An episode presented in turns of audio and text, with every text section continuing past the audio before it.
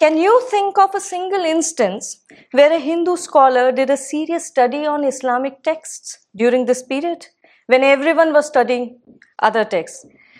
To try and understand what's its doctrinal basis, doctrinal basis, how it influences the religious views and behavior of Muslims and the bearing it has had on their native civilization after 500 years of invasions, not a single Hindu.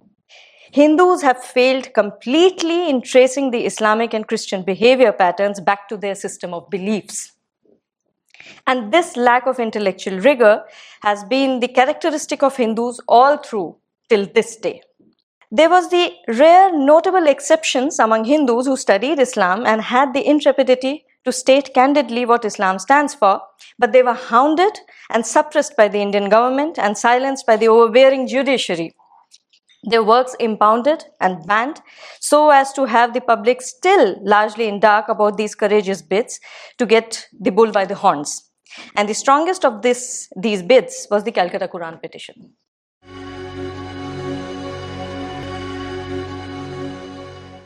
No law court can deny to infidels the right to know what treatment the Quran prescribes for them at the hands of the believers. This was a quote by Sitaram Goel in the context of the Calcutta Quran petition. I begin with an anecdote from history, which is my favorite subject.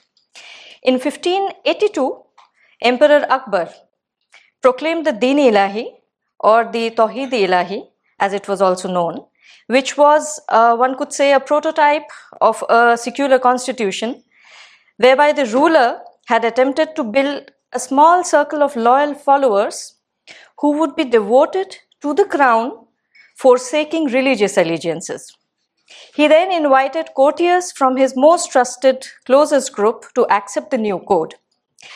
When he called upon Mansingh, his nephew, to profess this new creed, Mansingh refused, replying, If discipleship means willingness to sacrifice one's life. I have already carried my life in my hand. What need is there for further proof? But if it had any another meaning and refers to faith, I am a Hindu. And now he says, If you order me, so I will become a Muslim, but I know not of the existence of any other religion than these two. This single declaration from Mansingh conveys in it the biggest folly of Hindus as a nation. The last sentence of the quote if you order me, he tells Akbar, if you order me, I will become a Muslim, but I know not of the existence of any other religion than these two, which is Hinduism and Islam. The single declaration from Mansingh conveys in it the biggest folly of Hindus as a whole. Mansingh clearly saw no difference between Islam and Hinduism, seeing it merely as a consequence of birth or inclination. And it was at that time of history, already five centuries since Islamic invasions had ravaged this land.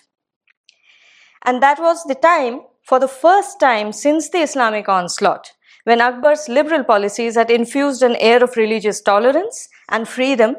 And there was a lot of intellectual exchange, texts of various religions were translated in various languages.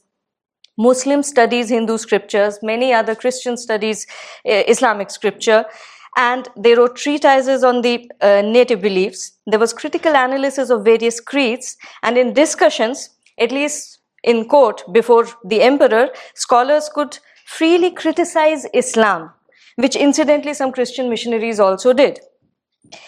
From several indicators, it can be made out that Hindus at this time had become bold enough to assert themselves to reclaim and rebuild their previously alienated sacred spaces, fearing no prejudice of the rulership.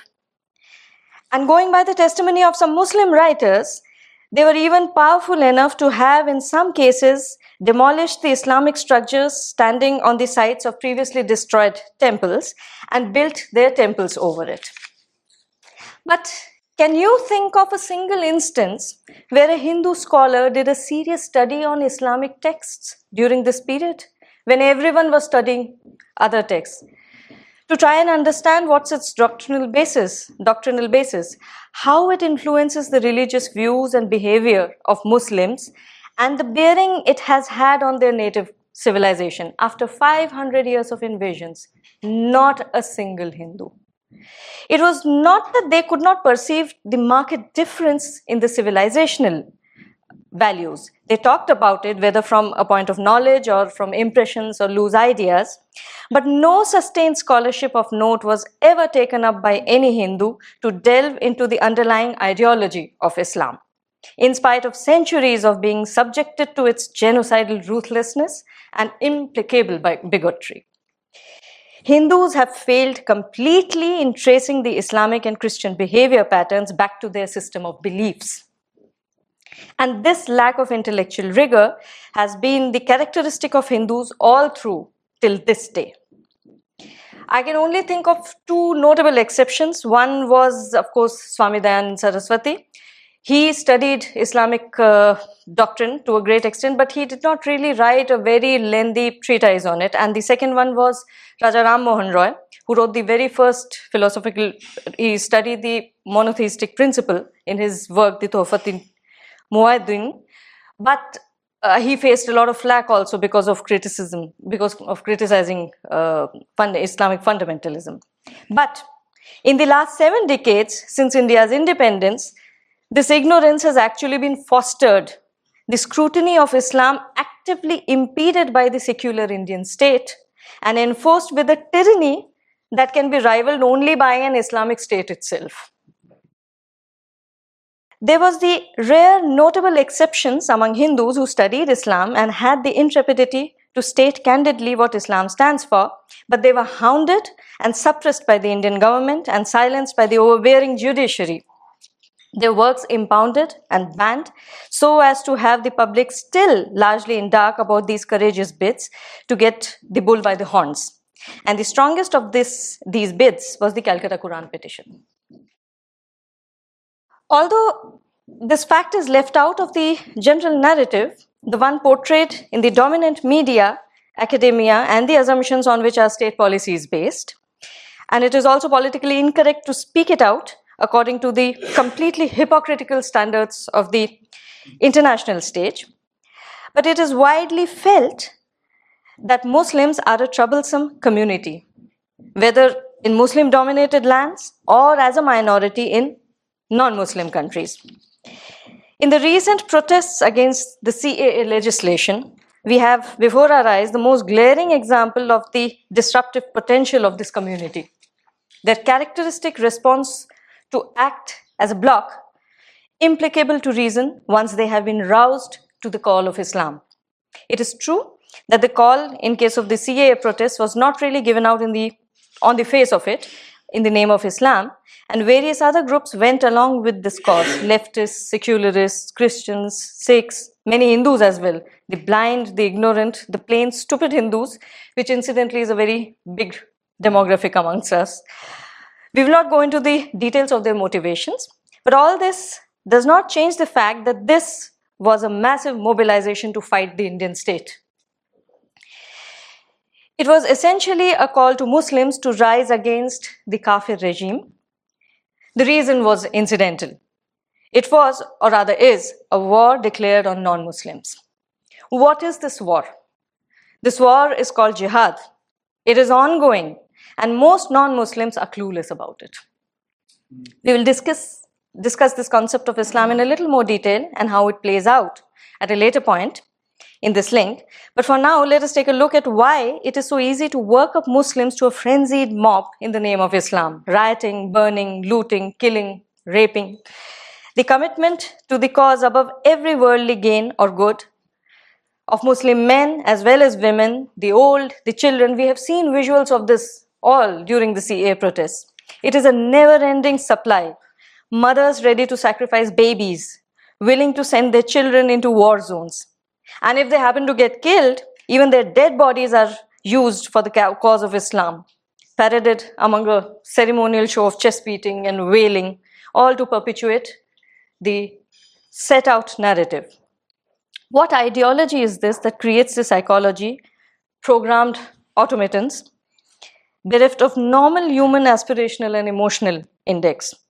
The answer lies in the fundamental religious ideas that they are indoctrinated in from the very moment of their gaining consciousness. But let us now take a look at what happened when an Indian attempted to bring this out in the open and challenge the immunity granted to Islam's holy book in the name of secularism. And the imposition of the Indian state on non Muslims' freedom of speech, restraining them from questioning or criticizing Islam and Muslims.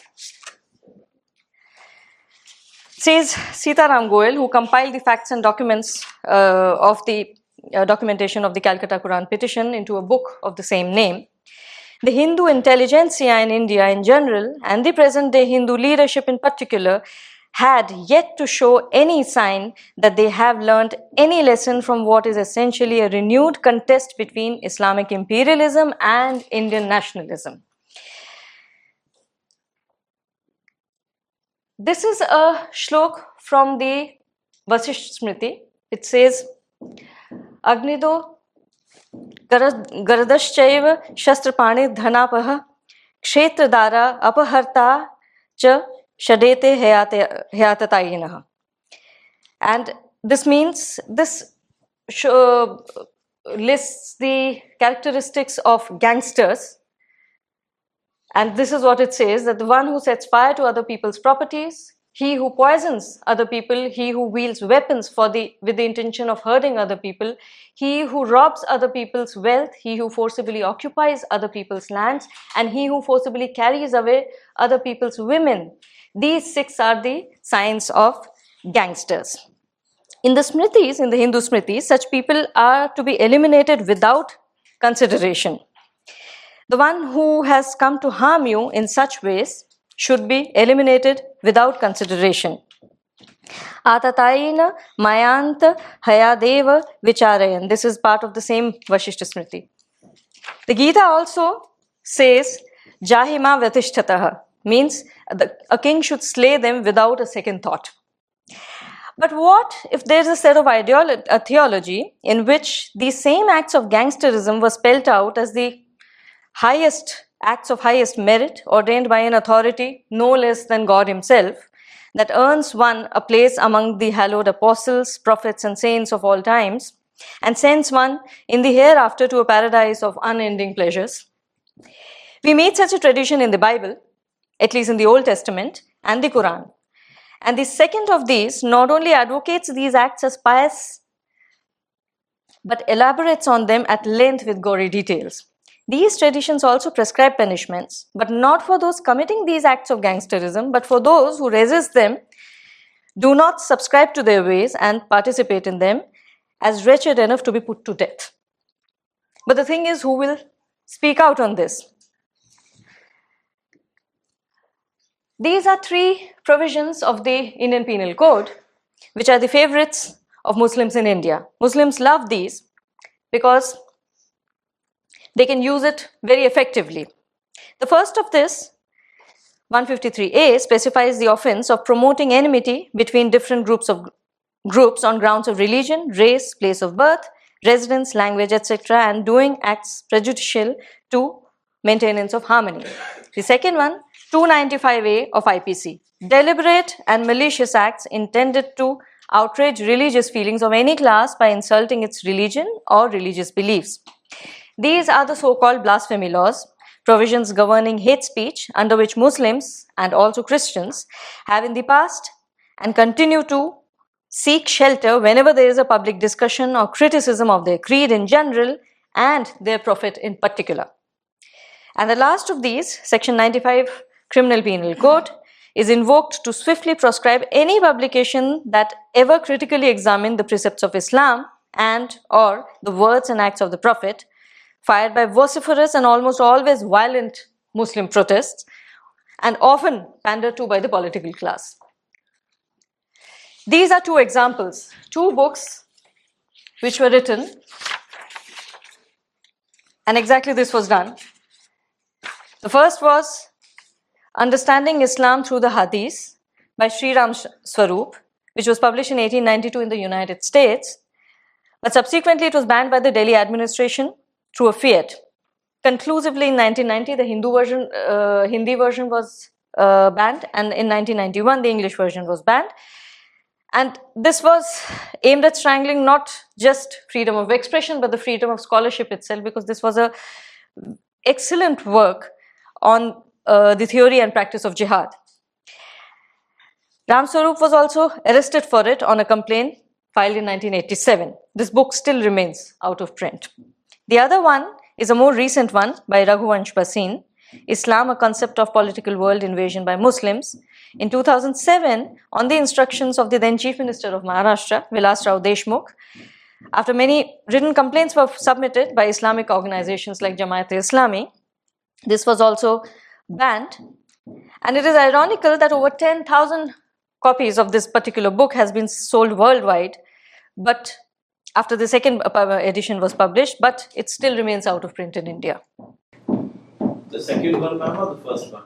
The second one, Islam, a concept of political world invasion by Muslims. This is also an excellent book, but then unfortunately I have not even found an e-version of this book. The others are at least available in e-versions. The Calcutta Quran petition. Now Muslims little suspected that these acts, which are their favorites, the pet provisions, would be used against them one day and the tables turned on them to seek a ban on the, ban on the Quran. The year was 1984 and in a letter dated July 20th, a man from Calcutta, Himanshu Kishore Chakravarti, sent a letter to the office of the Secretary, Department of Home, Government of West Bengal, with sensational contents. It pointed to matter contained in the Quran which makes its publication an offense under these sections of and the letter stated as grounds that these sections, uh, these verses, citing 37 verses from the Quran, that these sections preach, uh, these passages proves, uh, preach cruelty, incite violence, and disturb public peace. 17 sayings that promote, on the ground of religion, feelings of enmity, hatred, and ill will between different religious communities of India, and 31 sayings that insult other religions as also the religious beliefs of other communities. The letter demanded that all copies of the Quran in the original Arabic as well as translations be forfeited to the government in accordance with Section 95 CRPC. The citations used by Chakrabarti showed that he had indeed made a very deep study of the Quran and he had good reason to do so. He was a refugee who had arrived from East Bengal and he had experienced firsthand the kind of inveterate hostility and hatred which Muslim majority the Muslim majority bore towards the Hindu minorities. And also, he knew that Muslim religious leaders approved and encouraged such behavior in keeping with the highest tenets of Islam. As can be expected from a government department, he never received any acknowledgement for this and no response. So after three months, on August 14, 1984, he wrote a second letter as a reminder to the Secretary, Department of Home, Government of West Bengal, along with annexures of uh, his previous letter. Six months on, even to this, he did not receive any response. However, in this period, he made an acquaintance with Chandmal Chopra, an association which would lead to a momentous plea for justice that was and still remains denied. But it is nevertheless a significant event in the Hindus' fight against an offensive, violent ideology that continues to aggress upon them and larger humanity for the past 14 centuries, enjoying immunity in the name of it being the sacred beliefs of its votaries. Chandmal Chopra had himself studied the Quran in depth and having observed trends and the plight of Hindus during riots, also in neighboring Muslim country, majority countries, he saw the matter to be of great importance for public interest and so he wrote a letter to the same Department of Government of West Bengal on March 16, 1985 he drew reference to Chakrabarti's previous letter and requested for necessary steps in the interest of justice, requesting a reply within seven days, failing which he would take such steps as may be advised to us. And sure enough, he also did not receive any response. And therefore, on March 29th, a writ petition was filed by him in the Calcutta High Court under Article 226 of the Indian Constitution which came to be known as the famous Calcutta Quran petition. He was joined in in this petition by one Mr. Seetal Singh, who was also a Navar citizen as a co-petitioner. And the petition sought action from government of West Bengal on the same grounds that had been provided in the, these previous letters. But this time, of course, it was couched in appropriate legalese and presented through the correct procedure. The matter came up before Justice Mrs. Padma Khastgir and after some initial postponements was listed on April 12, 1985. And on this date, she gave directions to the respondent, which was the government of West Bengal in this case, to file uh, an affidavit in opposition by May 17 and adjourned the matter for May 27th. On April 29th, the affidavit in reply was duly filed also, and the, these two lines were the main substance of the affidavit, which stated the Holy Quran is a divine book. No earthly power can sit upon judgment on it, and no court of law has jurisdiction to educate it. And that from the time of the British rule and since independence, in spite of the Indian Penal Code being in existence, there had never been such an application in any court of India. But in the meantime, Justice Khastgir released the matter from her list and on May 7th, the Advocate General of West Bengal requested the Chief Justice of Calcutta to assign the matter to another bench. And finally, the matter was put up before Justice Mr. Bimal Kumar Bashak to hear the petition on May 10, 1985. A theatre of the absurd followed, which is the Indian secularism. The Telegraph reported on May 9th. The Union government had decided to intervene in the writ petition in the Calcutta High Court, praying for a ban on the Quran. According to an official release, the law minister, Mr. Ashok Sen, is proceeding to Calcutta immediately for giving the necessary instructions. The government had decided to seek an outright dismissal of the petition. It also added that it is understood that the Attorney General of Government of India is also briefed to appear in the case. I mean, this was the level at which pressure was put for a petition filed in the High Court. It had clearly greatly unsettled the Indian establishment, which went into a tizzy to reclaim its secular ethos, which is an ignoble uh, display of utter lack of character and courage. On May 10th, the Telegraph reported that pressure was also being mounted by the government of West Bengal, and the Chief Minister, in an address in the Legislative Assembly, had reportedly described the filing of the writ petition as a despicable act. And in reply to Anil Mukherjee of the Forward Bloc, he stated that the matter should have been dismissed outright as the subject matters matter pertains to religion.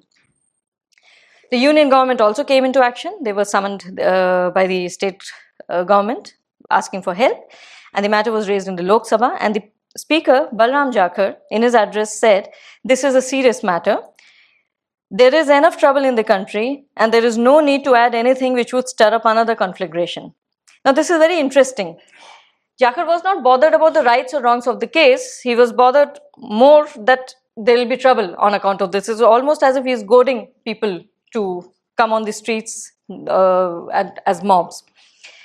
H.R. Bhardwaj, who was, who was the law minister, uh, minister of state for law, in his reply assured the MPs when the writ petition had come to the government's notice, the government had immediately considered measures to counter it, and that the government was deputing the Attorney General of Calcutta to seek dismissal of the writ petition.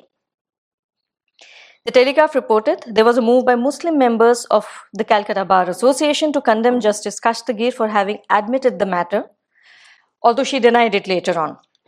The motion was defeated because they failed to garner enough votes, the government of West Bengal even attempted to harass the petitioners by turning over police records to fish out some pretext to use for a smear campaign against them. Not one person from India's public life stood up to ask the question is checking for police record of someone legal or legitimate just because the person had filed a petition in the court. And all this commotion carried on while the matter was sub judice. That is, if it had been admitted by uh, Justice Khastgir. And this manner of impedance and harangues in the parliament actually constituted contempt of court. But in this case, the courts did not think it proper to reprimand any of these overactive legislators. But all these strains of the Indian notables to prove their secular, uh, secular credentials and stoutly defend the venerable Quran with all their might failed to impress those across the border in Pakistan. And that theocratic state, the rogue nation, that had all but eliminated its religious minorities and treated the remaining as non citizens, made this an occasion to pontificate on religious freedom and rights of minorities. Mr. Maqbool Ahmad Khan, Pakistan's Minister of State for Religious and Minority Affairs, berated India for this worst example of religious intolerance. A petition in the court. And alleging that religion and life and property of minorities in India were unsafe and urged the Indian government to follow the example of Pakistan in ensuring freedom of religion. And not one person of note from the Indian side thought it fit to respond appropriately to this egregious nonsense from Pakistan. The kafir was duly chastened. The chairman of the Organization of Islamic Conference, Mr. Sharifuddin Pirzada, he drew the attention of the Muslim world and asked them to react against the heinous act. He asked the government to make an official complaint to India and appealed to the Pakistani religious leaders to observe Friday as a protest day. And almost on a clue, uh, cue, Islamists all over the Indian subcontinent had been incited and they went on a rampage. There was massive rioting, stone throwing, ransacking reported from various parts in India, Bangladesh, and Pakistan. Scenes which we saw unfold recently in the course of the CAA protests also. Uncannily similar incidents being reported in the media at that time, some of which I'll read out. The statesman reported uh, from Dhaka in May 12th, on May 12th, at least 12 people were killed and 100 wounded when Bangladesh police fired on the demonstration yesterday in the border town of Chapai, Nawabganj, 320 kilometers from here. The demonstrators in Dhaka also tried to storm the Indian High Commission when they were stopped by the police. All this sounds familiar. All this happens in every single protest. This happened recently in UK also when the Indian High Commission was stormed. Some thousand demonstration, demonstrators belonging to the fundamentalist Jamaat-e-Islami clashed with police in Delhi who opened fire in self-defense. And when the demonstrators went on rampage, they threw missiles and set ablaze government property. Again, very familiar. On May 10th in Delhi, at least 20,000 uh, Jamaat-e-Islami supporters spilled out on the streets after their pieties on a Friday rioting, arsoning, the usual stuff. On May 13th and 14th, Ranchi in Bihar, agitated Muslims marched in protest on the main thoroughfare, shouting anti government slogans, attacking shops and establishments. Kashmir was ignited with violent dis- uh, demonstrations all over the valley, which, after four years from this incident, would become the center of widespread Islamic terrorism, and the Hindus of the state would be all but turned out. The Telegraph reported that protesters attempt to set a bridge on fire and stone the police. Very familiar. And in the midst of all this, the Times of India published three articles by Dr. Rafiq Zakaria in praise of the Quran. Patently a command performance by concerned authorities to mollify the Muslims.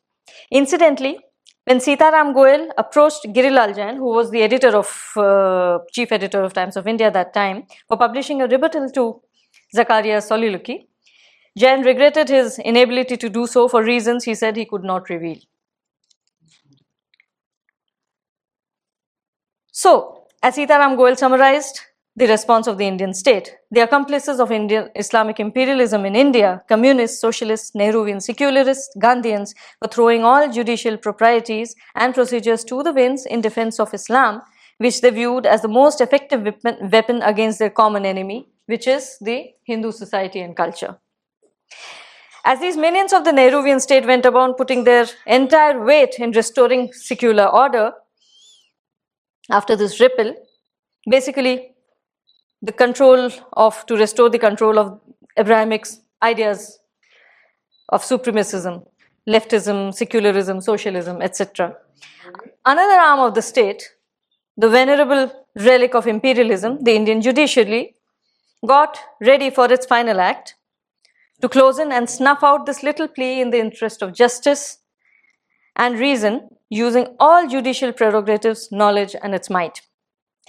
As directed by Justice Kashtagi, Chandmal Chopra at this time was busy preparing for the affidavit in reply when, in the midnight between May 12th and 13th, he received an intimation that the matter would appear to, to be mentioned, that is, the matter has to be mentioned to him on May 13th, that is the very next day, before Justice Bimal Kumar uh, uh, Chandra Bashak.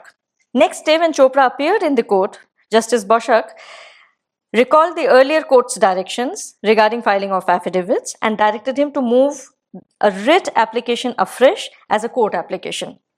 Whatever that means in technical terms, Chopra had no alternative but to uh, acquiesce to this. But when he requested for an adjournment on the ground that he had just received a notice to be mentioned, it was turned down. And instead, with uncharacteristic alacrity, the court asked the Attorney General of India and the Advocate General of West Bengal to proceed with their arguments against the writ petition, which they also did with considerable conf- confidence, prepared as they were they had come, with several reams tucked under their arms. Chopra, in turn, was completely ill prepared and he tried his best to counter the arguments. But Justice Basak dismissed the writ petition and reserved his judgment for a later day. The judgment in the case was delivered on May 17th and was a class rendition of secular spaciousness in all its empty pomposity. But before we go into its salient points, there are two things to be mentioned in relation to it. This particular judgment made an adverse comment on Justice Padma Khastgir for allowing the petition and having directed the filing of affidavits without going into the question whether this, there was a prima facie case and the jurisdiction and power of the court to entertain it. It pronounced that the petition should have been rejected forthwith and in limine as unworthy of its consideration as soon as it was moved. What happened was this was pounced upon by Islamists all over the country to the accompaniment of usual carps about the permanent Muslim grievances to further foment unrest and demand action against Justice Khastgir. A notable example was from Kashmir, where the Chief Minister, Mr. G.M. Shah, upon his return from the US after a month's stay, immediately on the same day he called uh, for a rally in Iqbal Park in uh, Srinagar, and in an impassioned speech, he demanded action against Justice Khastgir. And this led to an intensification of the violence, which lasted several days even after the writ petition had been dismissed on May 13th. Sounds familiar? The other thing is that Chandmal Chopra had filed a review petition on June 18th questioning the basis of the judgment as unsound, citing eight grounds. But in violation of all normal judicial procedure, this matter was also put up before Justice Basak itself on June 21st. And expectedly, it was summarily dismissed, citing some trivial legal technicality without even going into the grounds which had been provided by Chopra. Now we come to the judgment. The judgment was a prolix on the profundities of Islam in India's philosophy of secularism, peppered with philosophical strains on the eternal, the unknowable, and the transcendental, etc. But to be fair, on the coming on the technicality point, from a layman's point of view, it is not possible to comment on the legality of the judgment since as per existing provisions it may indeed be impossible to impugn a book which is accorded the status of sacred scripture cherished by a certain religious community as sitaram goel said and I quote, Law has its limitations, particularly in a country where its main corpus continues to be what alien regimes, Islamic and British, had devised for their own imperialist purposes. But it is important to inquire into the petition as well as the judgment from the point of view of verity and of logic. Our faculties of reason and moral sensibilities cannot be suspended on account of the belief of a section of people that the text revered by them is divinely revealed word and their claim about its infallibility. That would be giving into collective superstition and deliberate ignorance. But Justice Basak's judgment was pitched exactly on this premise. The judgment may be summarized, discarding the voluminous technicalities of case law, legalese, and the periphrases, in three main conclusions. Number one, he established as the major premise, in fact, he took great pains to do so, quoting copiously from various authorities and inserting his own literary flourishes, the fundamental Muslim assumption that the Quran was the word of God. He observed in para 24 In the faith of Muslims, and according to the theory propagated, propounded in the book itself, the Quran is the revealed word of God. This postulates God, and indeed the kind of God who has something to say to us and who takes the initiative in saying it. Religion, in this view, is not a human searching after God. It is God who acts and is known because and insofar as and only as He chooses to disclose Himself. This view of the Quran is repeated further, elaborated in the other paras mentioned, which is 25 and 26.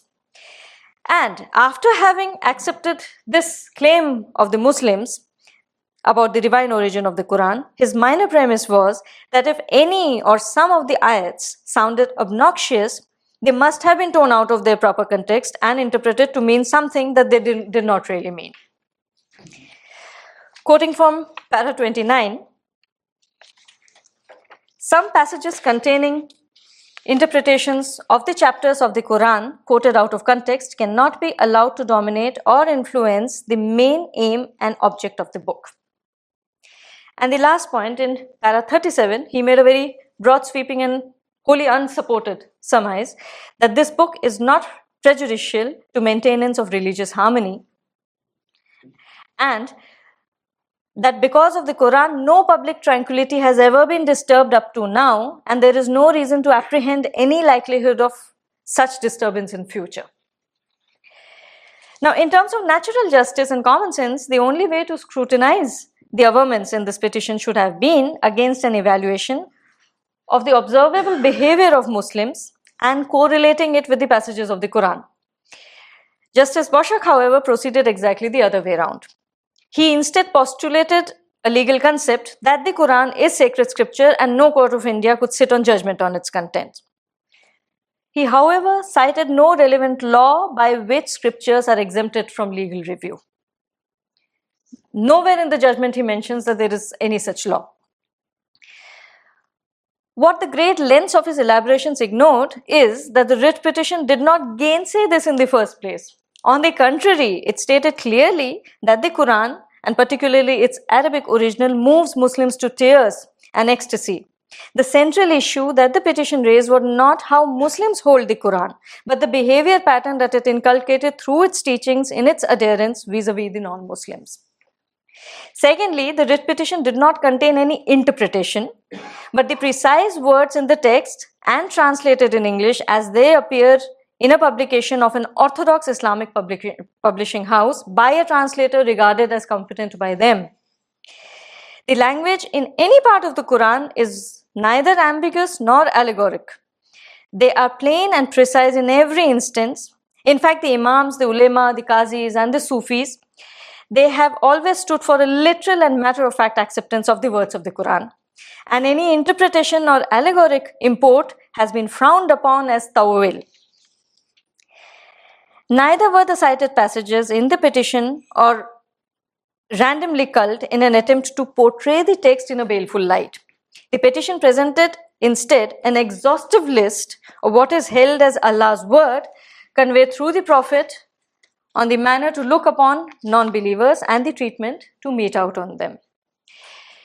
The fact that these sayings are scattered over 30 chapters is owing to the peculiar manner in which the Quran has been compiled, describing revelations supposedly received by the Prophet at different times and places, and in a variety of circumstances and subjects that follow neither chronological sequence nor any thematic order. The quoted passages do not alter the quoted passages in the petition, that is, did not alter or eclipse the aim of an object of the book, rather highlighted its central themes, which is, apart from the prescribed handling of non believers, how Muslims should form a militant brotherhood, which is Ummah, on the basis of uniform beliefs and behavior. There are no other passages in the Quran which uh, abrogates or run count, runs counter to these quoted passages. And the other part of the observation that the verses were quoted out of context would have carried greater weightage had the legal uh, luminary given at least one example of what they know of or thought was the proper context of a particular verse as an illustration. But there was not a single such example in the judgment. But the observation about the importance of context for understanding the Quran cannot be disagreed with. It is actually true. And fortunately, the meticulous trains of the pious scholars of Islam afforded, afford us a wealth of material to determine beyond the slightest scope of doubt what exactly the context for each and every Quranic verse is. And this will also bring us to the last part of the judgment whether looking into the context elevates the meaning of the passages cited in the writ petition in any way or extent. This cannot be assessed without looking at the contents of the Quran and the associated body of Islamic theological works. We now address the moot point of the writ petition itself. Does indeed, as stated in the petition, and I quote, the Quran arouse in Muslims the worst communal passions and religious fanaticism which have manifested themselves in murder, slaughter, loot, arson, rape, and destruction or desecration of holy places in historical times, as also in contemporary period, not only in India but almost all over the world. This was the wording in the petition, which is so accurate that it is I mean, it really defies logic that how could one have even overturned it. But for this, we have to delve in the content and nature of the text itself. The Quran is comprised essentially of the wahis or revelations which Muslims believe are the literal word of God relate to his prophet Muhammad through the angel Gabriel, which he rendered perfectly, word for word, for his companions to record and memorize. These revelations, said to have been received at critical junctures in the course of Muhammad's career, which was from uh, 609 to 632 CE, are contained in roughly 6,200 ayats or verses spread over 114 chapters, which are called surahs. The bulk of its material is drawn from Judeo Christian mythos prevalent in Arabia during that time. The Quran, along with the Hadith, or literature containing first-hand reports from the Prophet's companions. Primary among these companions was the Prophet's child wife Aisha and his favorite, and other narratives such as Abu Huraira, Anas bin Malik, Jabir, Abu Sa'id, Abu Musa, Umar, who was the second caliph. And these uh, narrators, they report actions and sayings of the Prophet considered as sunnah. That is practice of the uh, prophet regarded as canonical and co-equal with injunctions proffered in the quran. Not all of what prophet did is considered sunnah. For instance the bloodless takeover of mecca is not considered sunnah but the massacre of the banu qurayza that is considered sunnah his uh, taking nine wives is not considered sunnah however his keeping concubines is considered sunnah. And in fact, at a later point of time, Akbar had also used this uh, provision to legalize his Hindu wives because it was somehow not uh, going down well with them to be illegal wives. Anyway, the fundamental message of the Quran is contained in the concept of jihad, the complete phrase for which is jihad fi sabilillah, or jihad in the way of Allah. With the collapse of Christianity in the West, modern rationalism and humanism have become universal. And in the face of which exponents of jihad, who earlier made no bones about what they stood for, have now been forced to develop a set of apolo apologetics to camouflage the true import of the term. Here, we will attempt to expose it in its full implication using the most authentic Islamic sources. Now, is jihad really a metaphorical concept? One of the most commonly offered apologist explanations for jihad is that it has two variants jihad bi al saif, which is holy uh, war by the means of sword, and also jihad al nafs, which means literally a struggle with one's soul against one's own baser instincts. While it is true that both these variations exist, the former is vehemently advocated and the latter is considered much inferior in comparison. And the proposition that the term jihad holds in the Quran itself is of a perpetual war for the destruction of all non Islamic religions the world over, and this is the comprehensive meaning of the word jihad bi sabilillah. The following verse of the Quran makes this clear. So let those fight in the cause of Allah who sell the life of this world for the hereafter. Whoso fighteth in the way of Allah, be he slain or victorious, on him we shall bestow a vast reward. This is from Surah 4, An-Nisa, the women, ayat 74. In another verse of the same chapter, it is made clear that jihad that Allah beckons a mujahid to is an unremitting armed war and nothing else. Hast thou not seen unto whom it was said, Withhold your hands and establish worship and pay the poor due, which is the zakat. But when fighting was prescribed for them, behold, a party of them fear mankind even as they fear Allah, or with greater fear they say, O Lord, why hast thou ordained fighting for us? If only thou wouldst give us respite for a while. I say, the comfort of this world is scant. The hereafter will be better for them that wardeth of evil. Now, the it puts out very clearly that they are supposed to fight with physical physically. The context of this verses brings out their meaning only more clearly. This verse descended for the instruction of those Muslim who had been pleading against bloodshed and wanting respite from the duty of engaging in murderous confrontations. And the historical episode related to this is the that is important. The first half of the verse refers to a period before the Prophet's migration from Mecca to Medina, which is known as Hijr, when the number of Muslims was very small. Allah, at that time in the Mecca period, felt that it is better to restrain the excitable warmongers within this band as, as Muslims were too weak in Mecca. If we accept the traditional date of the surah to which this whole verse belongs, it, in its second part, it relates to the time after the Battle of Uhud, which happened in 1625. We will shortly go over a timeline of the Islamic history.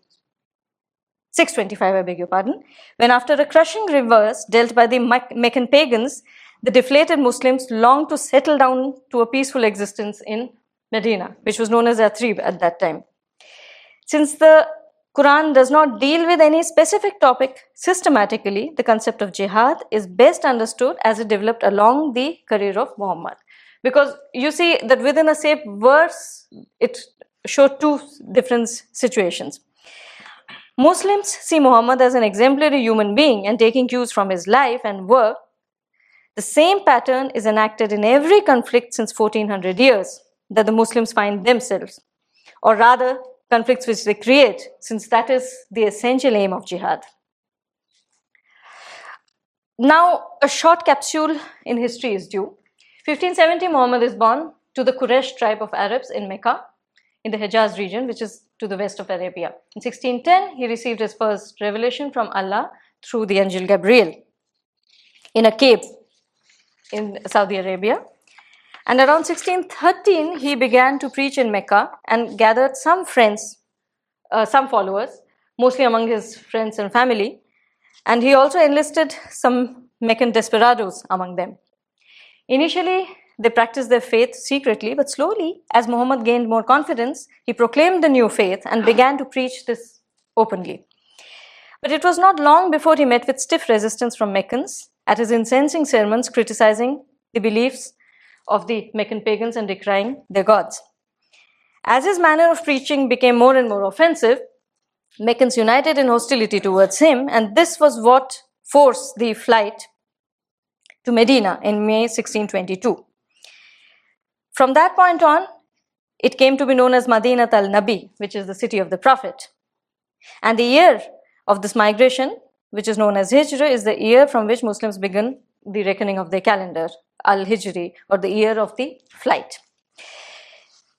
And here's the timeline for a ready reference. We will not go into all of these here, but it lists some of the important ghazwats or uh, the jihadic wars undertaken by the Prophet, and this is what will give us an idea about the context of the passages of the Quran when we refer to them now and then.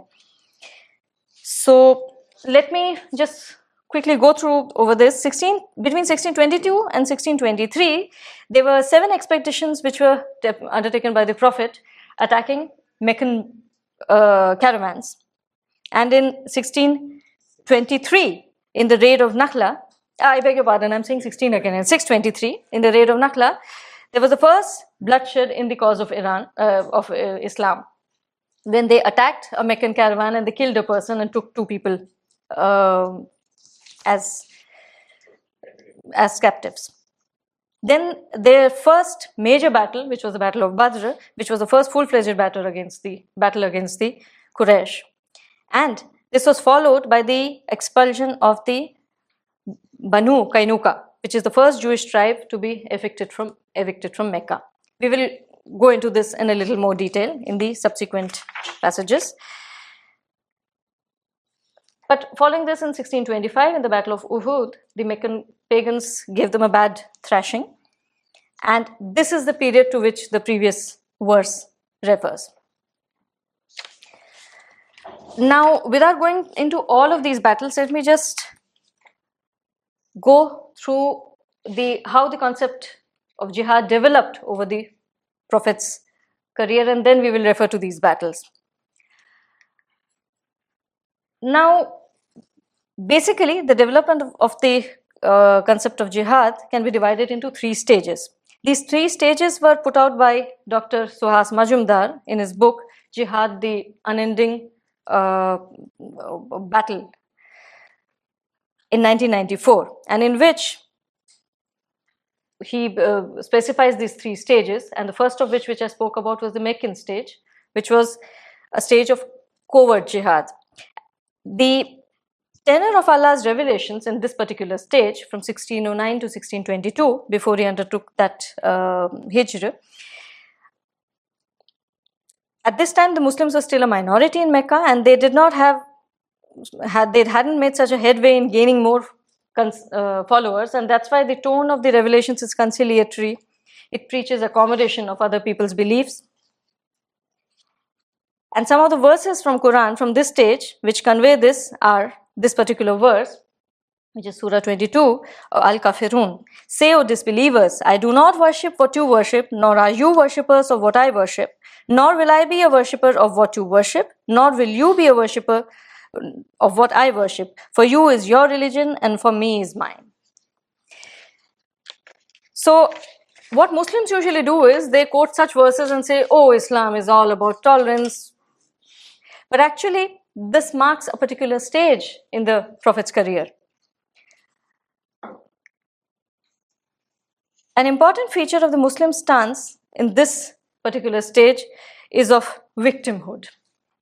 Pronouncements for waging war are marked by a tone of apology and uncertainty of how they would be received. And one of the messages from which this can be seen is Surah 22, Al Hajj, ayats 30 to 49. Sanction is given unto those who fight because they have been wronged. And Allah is indeed able to give them victory, those who have been driven from their homes unjustly only because they believed in that our Lord is Allah. For had it not been for Allah's repelling some men by means of others, cloisters and churches and oratories and mosques, wherein the name of Allah is mentioned, would assuredly have been pulled down. This concern for churches and cloisters is actually very interesting because just a few years on, when he started conquering the neighboring areas, this with full gusto, he destroyed all these churches and cloisters. Now, there's a fervent insistence on the necessity of war, representing Muslims as a beleaguered people whose only assurance of safety lay in taking up arms, calling for jihad in tones of injured innocence. Surah 2, Al Baqarah, the Heifer, which says, Warfare is enjoined upon you, though it is hateful unto you.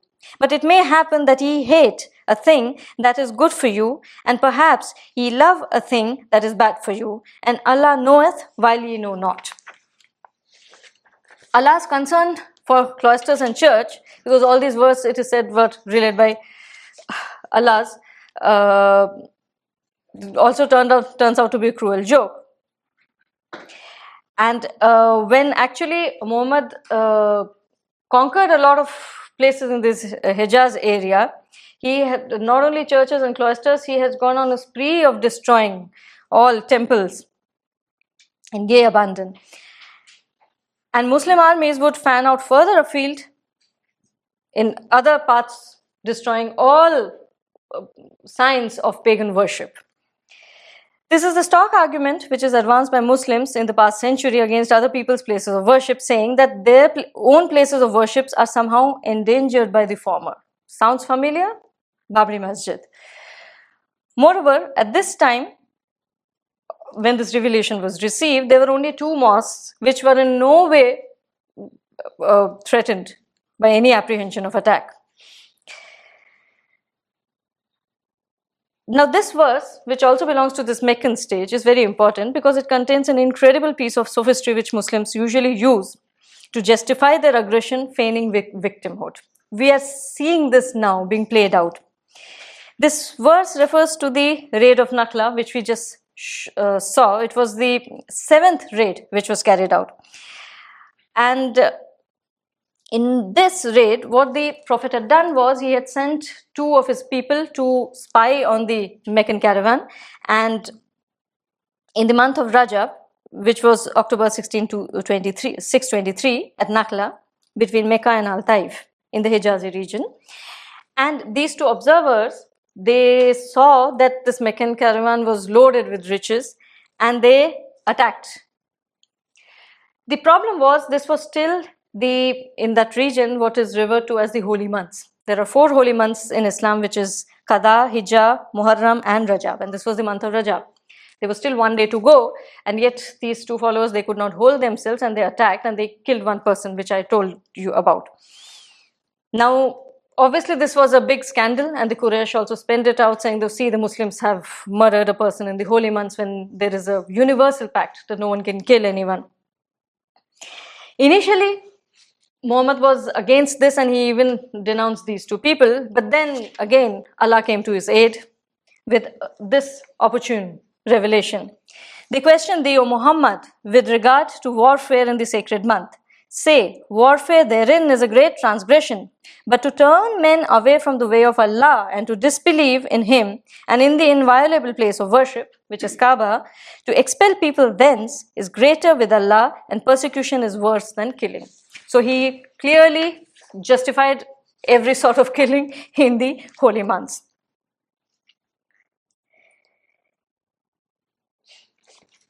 Now we go to another part of this particular story. So we see what he is trying to build is a story of victimhood. He is claiming that the Meccan pagans persecuted him. But what exactly happened? This is laid down very clearly in a commentary by one of the most acclaimed Sunni exegetes of the Quran called Al Tabari. This uh, exegesis this describes this incident in considerable detail and quoting Al uh, Ibn Hamad Salman ibn Ashik, it says what actually happened. Ibn Ishaq. The messenger of God proclaimed God's message openly and declared Islam publicly to his tribesmen. This describes the stage in Mecca. When he did so, they did not withdraw from him or reject him in any way, as far as I have heard, until he spoke of their gods and denounced them. When he did this, they took exception to it and united in opposition and hostility to him. So, what has happened? Now, what happens in India every day? There are attacks after attacks. Someone's shop is looted, someone's girl is lifted, some, uh, sometimes property is set afire, there are rapes, there are killings. And when on one occasion there is a retaliation, then what happens? Oh, we are the poor minorities. This is exactly what was happening at that time in Mecca. In another place, in the same this thing, it gives details that what happened after this was it gives a illustration of what exactly is happening in India. That's why I'm going over this. So when uh, they did not stop uh, offending the Meccan pagans, they decided that they will go to Abu Talib and speak to him about Muhammad because they feared they were showing consideration even here. So what they say is, let us go to Abu Talib, who's Muhammad's uncle, and speak to him about Muhammad so that he will give us justice against him and order him to desist from reviling our gods, and we will leave him to his God. For we fear that this old man may die and we may do something which the Arabs will reproach us for and say that they let him alone until his uncle died and then they laid their hands on him. So even there they were being very considerate that they should not say, okay, and they were being considerate only till his uncle died. So that is why they approached him and tried to you know, broached the topic with Muhammad. What happened after that? Abu Talib was actually very weak and he could not really raise his voice against uh, Muhammad, and Muhammad's behavior continued. So, this is what happened after that. They again went to Abu Talib and said, We have never seen the like of what we have endured from this man. He has derided our traditional values, abused our forefathers, and reviled our religion, caused division amongst us, and insulted our gods. We have endured a great deal from him. This actually gives quite a different picture of the one which was portrayed by Muslims about their persecution and expulsion from Mecca. In truth, it was Muhammad who had antagonized his tribe by mocking their beliefs. And when Muhammad would not cease his offensive diatribes, the Quraysh again went to uh, Abu Talib and then finally warned him off before the expulsion took place.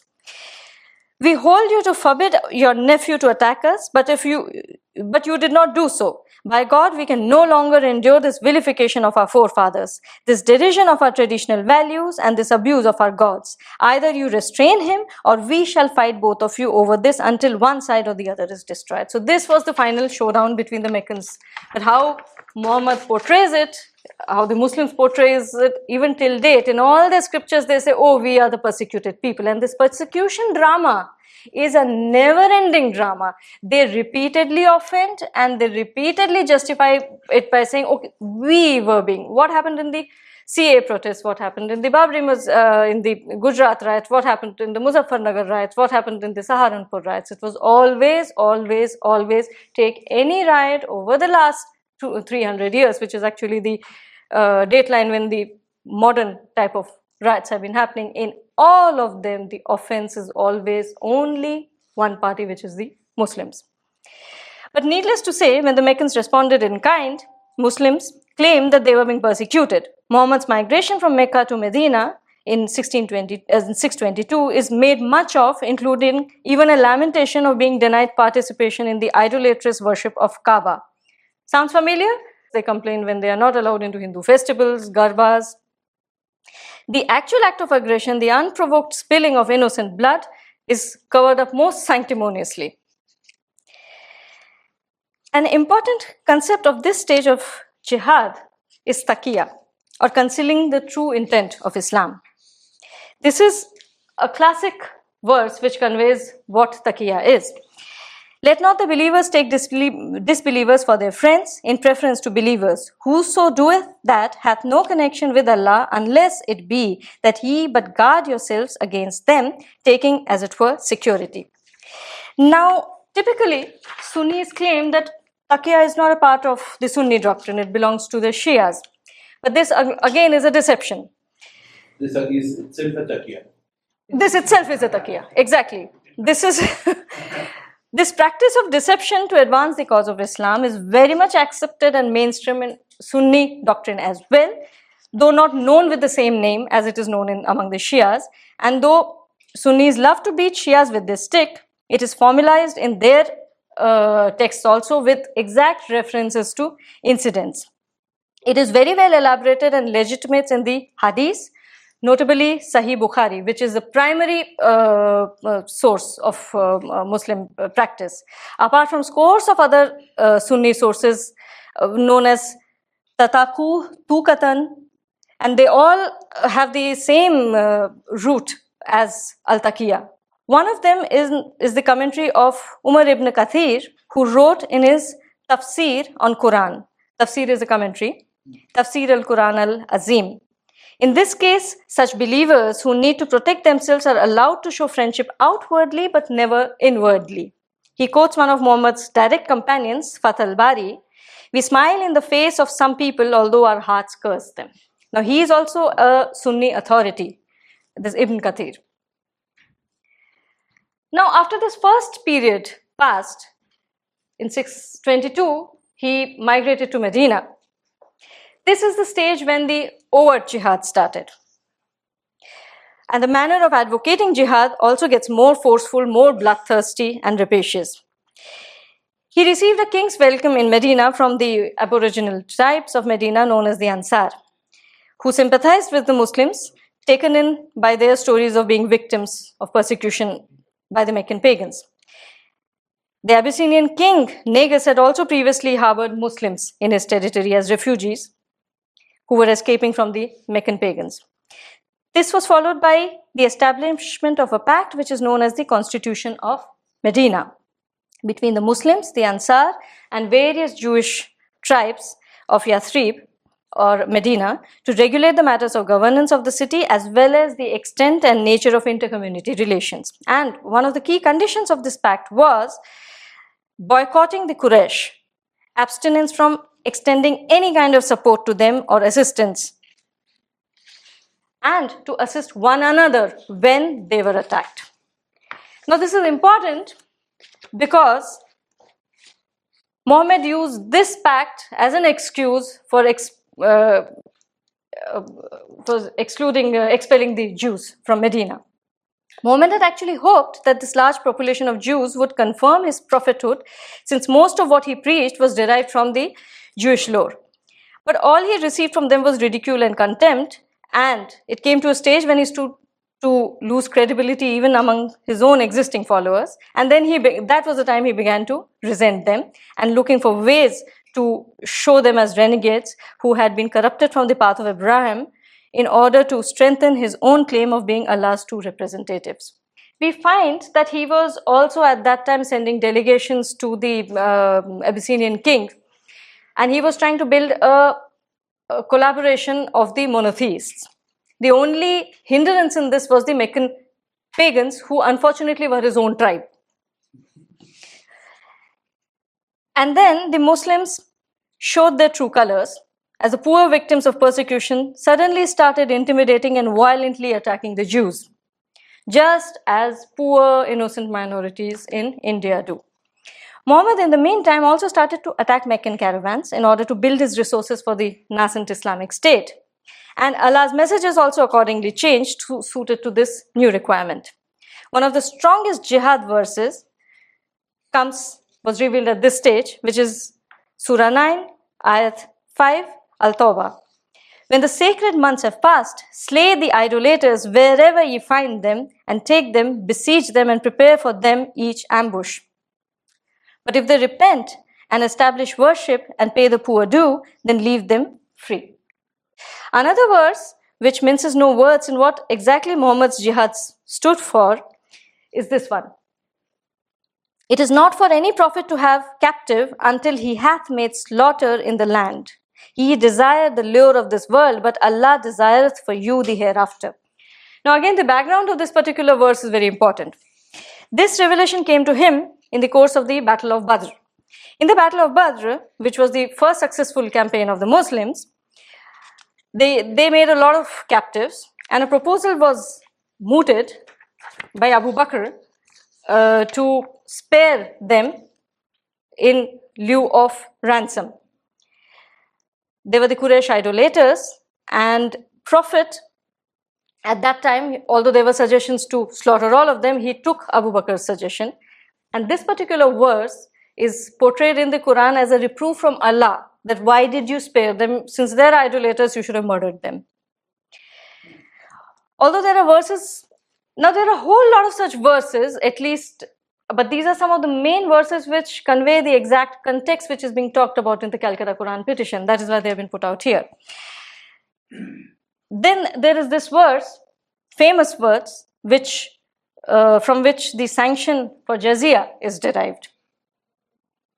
Although this jizya is uh, this comes in the al tawbah this also comes in the al tawbah it's not in the earlier verses. This also comes in al tawbah and this is the verse which says fight against such of those who have been given scriptures as they believe not in allah nor the last day and forbid not that which allah hath forbidden by his messenger and follow not the religion of truth until they pay tribute which is jizya readily being brought low now this particular verse applies only to those of the scriptures it does not apply to Hindus. Now, there is still, till date, a controversy among these uh, Muslim scholars whether Hindus deserved to be given the status of jizya, of, um, of dhimmis, uh, which are the pairs of jizya.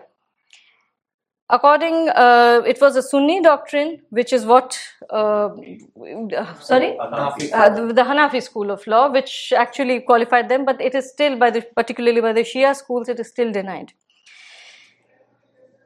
In fact, there is a famous conversation. There's a small interjection here um, uh, between Alauddin Khilji and his Qazi, where he asked this very question: "What should I do with the captured Hindus?" And uh, he answers that. He says, "So uh, uh, my predecessors have allowed them to live on payment of jizya." And the Qazi informs him that this is wrong. In fact, you must slaughter all of them. That's uh, part of the conversation recorded, I think, in Tabakat al Nasiri. That's correct. That's correct. In fact, there is another uh, reference in uh, this particular book which asks Jalaluddin Khilji that why are you being so lenient with them? You should also know, I'm sure you would know, that when Timur attacked India, his premise was since he was a Muslim attacking a Muslim country, which fell under the caliphate, which was also giving tribute to the caliphate, his excuse was that these people are being lenient to the kafirs.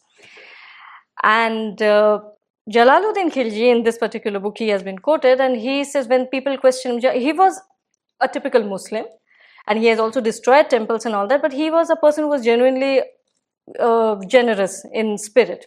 So he had allowed a lot of Hindu practices which were typically banned uh, by even the Hanafi law. The, even payers of jizya had a lot of restrictions placed on them. They could not um, uh, take um, horse carriages, they could not wear fine clothes, they could not play music, they, a whole lot of this thing. And of course, they could not take out the religious processions. But Jalaluddin Khilji allowed all this. And in fact, there's a famous uh, quote by this particular Barni uh, itself, who says that uh, these are the dark days of Islam because in Delhi uh, you can hear the calls of Vedas in uh, Veds in the uh, Darul Islam.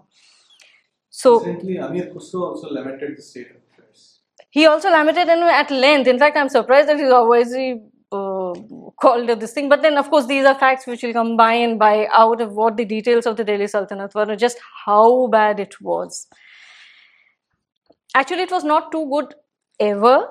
However, there were ups and downs depending on the nature of the king sometimes. And but even the slightest concession that always got the mullahs that raised their hackles because that is what is laid down in the Quran. Mullahs are not wrong. They are completely well versed with every source document of the Islamic people. But uh, the Quran is very clear about the ultimate object about jihad, which is to Islamize the whole of humanity. There is no concession to be made in this, and any concession which is made is only because of exigencies. Sorry, this particular quote which I was wanting to make. So that is why at that time the quote, uh, what Jalaluddin told the uh, clerics was that I cannot help it. How do I control a land which is armed to its teeth? And this gives the realistic situation. There was no composite culture. At each point, people were fighting. And why were we able to fight? Because we had the sword in our hands. Every house had people who could fight. When Timur came, he was fed up by the kind of resistance which was put. Every house uh, i mean they put their women uh, they were always ready to mm, uh, burn themselves and every house put up such a stiff resistance that he was fed to the neck and he never came back. The same thing happened with every invader. When aurangzeb he used to go to destroy temples there are details of how the kafirs resisted. They did not give it to uh, given to it easily. When the mughal officers would come to exact the jizya they would beat them and send them back and then Gandhi happened to the civilization of India and he took the sword from Hindus, saying that go get killed. This is the highest merit for you. And this has been our tragedy for 70 years. We have been disarmed and we are on our way to destruction if we do not see where our context. We have to see 700 years, not 70 years. Secularism, Gandhism is India's death. Anyways, that is my personal conclusion. Let me just quickly wind up. So the Quran is very clear, and this comes out in this particular verse very clearly. Count ye the slaking of a pilgrim's thirst and tendence of the inviolable place of worship as equal to the worth of him who believeth in Allah and the last day and striveth in the way of Allah. Those who believe and have left their homes and striven with their wealth and their lives in the way of Allah are of much greater worth in Allah's sight. So it is clearly laid out that this uh, jihad uh, self is the ultimate uh, kind of jihad which is greatly uh, revered among the Muslims. Now, this verse clearly lays out the worth of the mujahid also in the sight of Allah is greater than any other contribution of any Muslims. That's why take it that every Muslim at some or the level is a mujahideen and among them the biggest is one who's actually taken up arms and fighting for it. They have absolutely no association of any ignominy with terrorists. And that is why there is such a lot of sympathy for terrorists. There are many verses which sanction. These are some of the other things, I mean, which there's no time to go into it in much details, but uh, there's another concept which is known as Ghanima. Ghanima is the concept of plunder, the violation of enslavement of women, children of unbeliever, unbelievers, and enjoying of kafir uh, women. This is laid down very clearly in the uh, Quran as something which is lawful and pure and sanctioned. In the initial phase, when the early Muslims carried out raids, the tenor is more tentative about enjoying the plunder, and it says in a very weak sort of voice, Eat ye the spoils of war, they are lawful and pure. But again, the message as uh, they go to the Medina phase, the message gets more purposeful, more descriptive after successive victories. And Allah brought those of the people of scripture who supported the Meccans from their strongholds and cast panic into their hearts.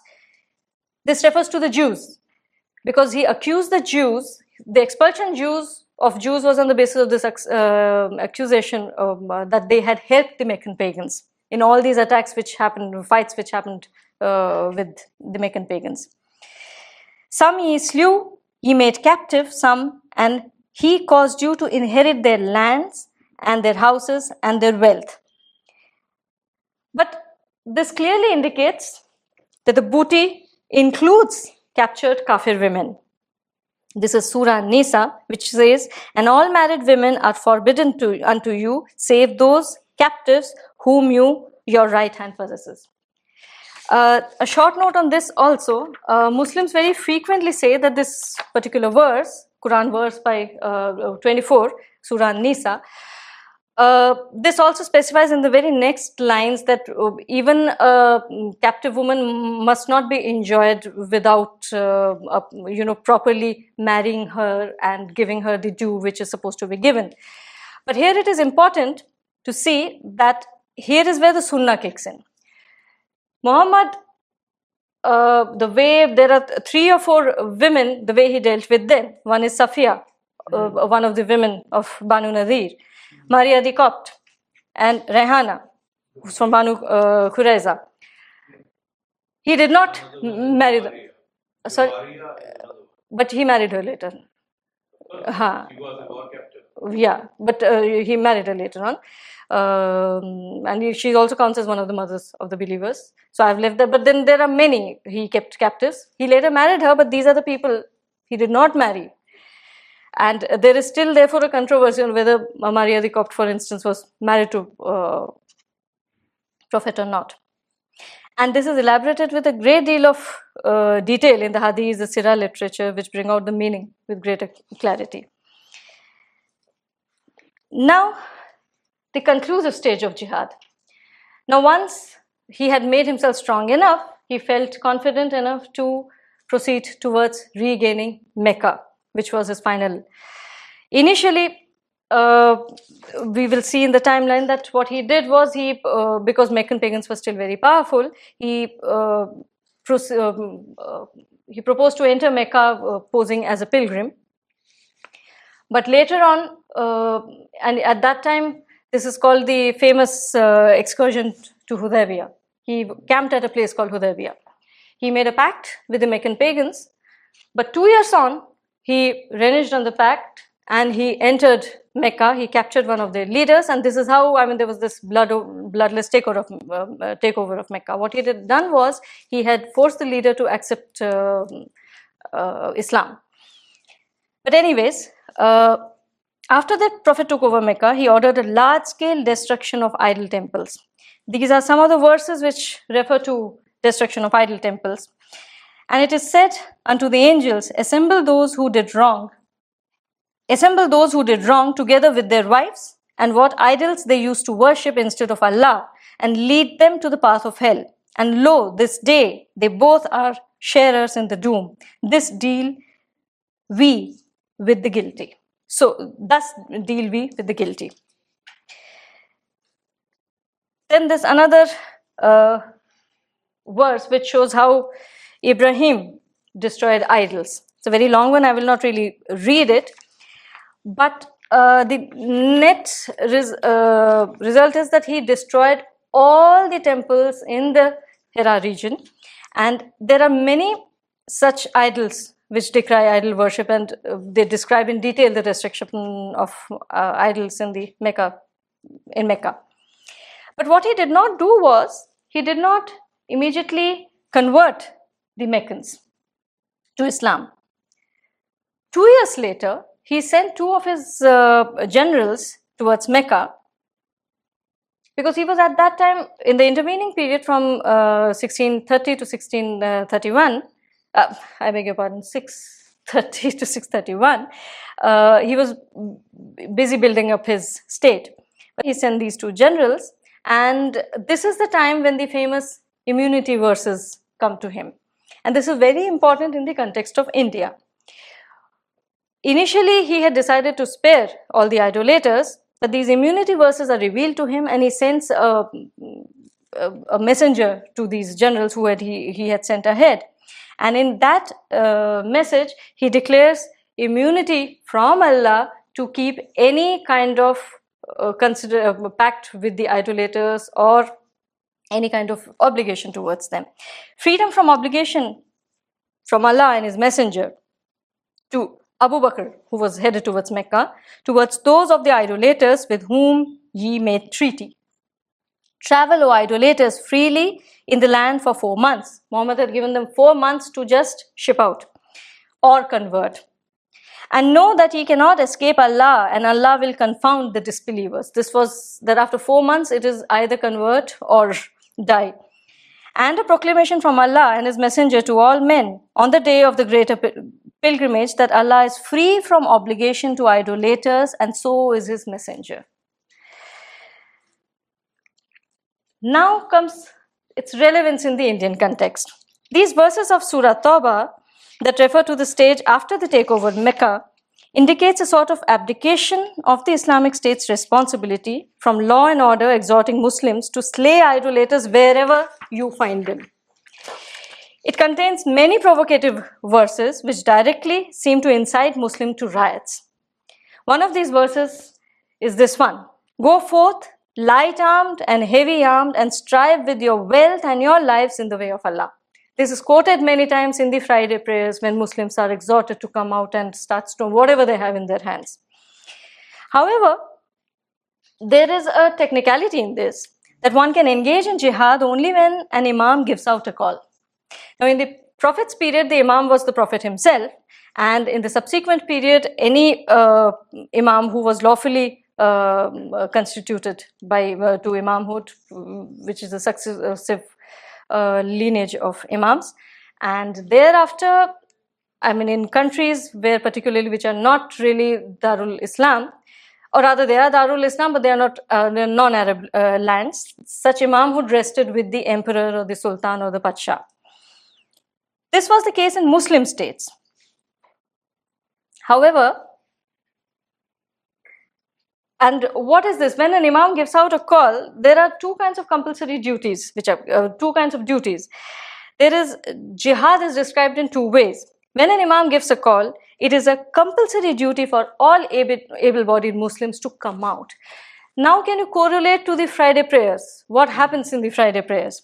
This is called Farzi Ain.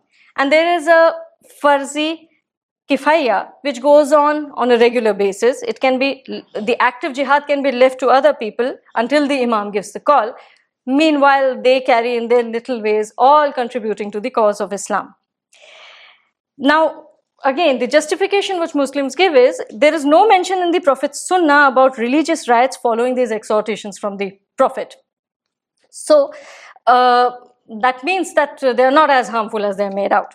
But in this context, it is important to understand the uh, meaning of uh, the concept of Darul Islam and Darul Harb. Now, in Darul Islam, all the scriptural provisions, the power of the state, the calls for extermination of infidels, where there is already an imam present, that is uh, inherent, that is manifest. In non Muslim countries, like in India, where there is a large body of Muslims, it is this context in which the immunity verses come in play. Who is a qualified imam in India to give out such a call? Now, the answer to is any person with any requisite Islamic qualification can give out this call. And this is the reason after Friday prayers, so frequently we see any person who gives a sermon, any imam who gives a sermon in any mosque, it can be a village mosque, a city mosque, he has the power to give that call for jihad. And this is the reason we frequently see these acts of violence. It is so frequent in India, almost there are some cities where the Muslims are 30 to 40 percent. It happens almost every Friday.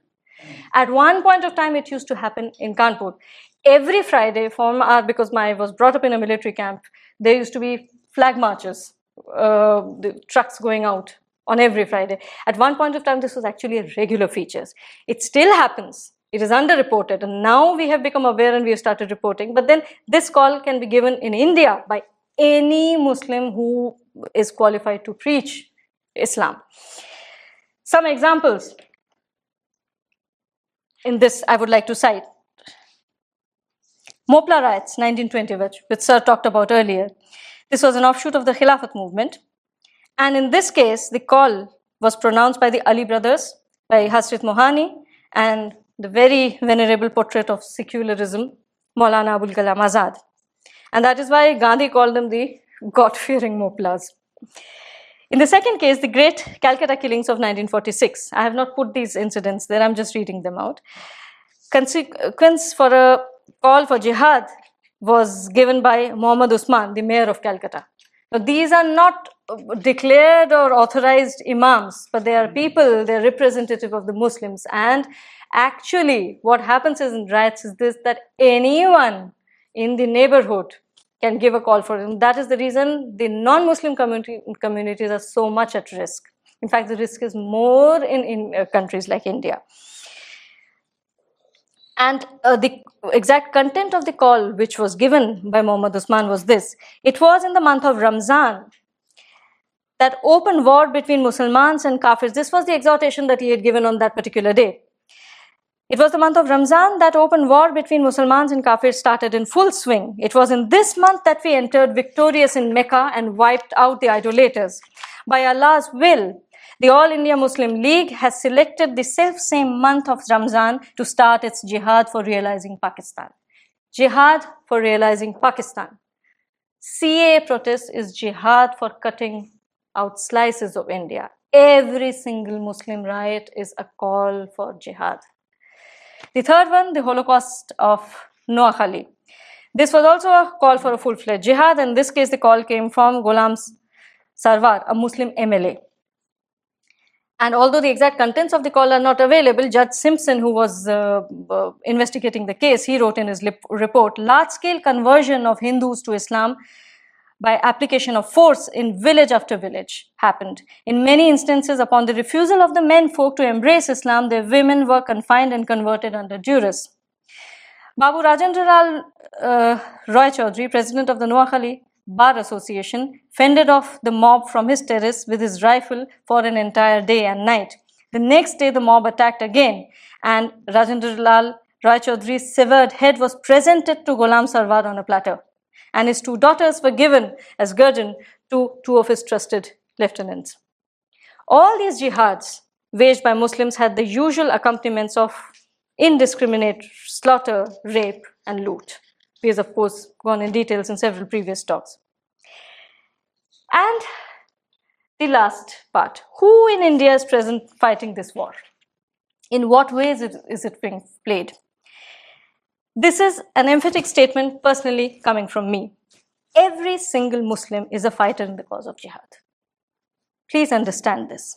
Educated, uneducated, a traditionalist or a modernist, a devout or a liberal, a believer or an atheist, each one of them is engaged in jihad. This jihad is enacted in every single action of Muslims. All their choices, political opinion, the causes that they take up, the humanisms that they appeal for. Why do you think uh, Muslims are so concerned about Rohingyas? It is the cause of Islam.